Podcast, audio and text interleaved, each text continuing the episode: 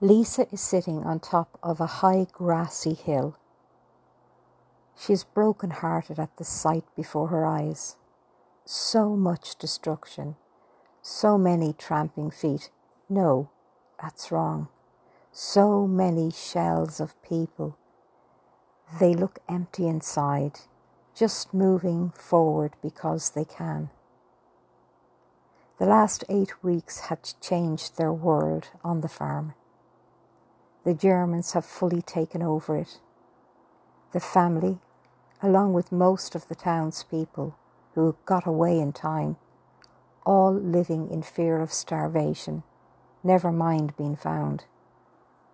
The Germans have been pushed back from the coast, also shells of the former selves. Will it ever end? whispers Lisa. Lisa is on lookout duty. Without a word, she is relieved and makes her way back to the safe house basement where Paula now lies as if sleeping. It's a wonder to everyone how she is surviving. The villagers have been lucky. Word had been passed on from the villages nearer the coast. Time to go into hiding. Some listened, some did not.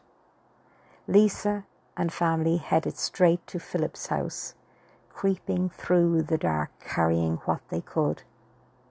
Thank God for the for the field hidden entrance. Only Doc and the two families knew about it.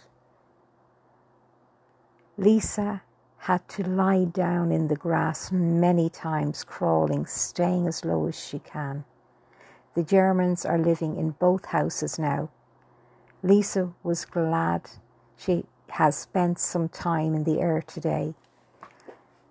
At least we are living under the barn and not the house. We are a lot luckier than most. The farm fruit and vegetable is stored here. Lisa smiled. God knows there is little to smile about at the moment.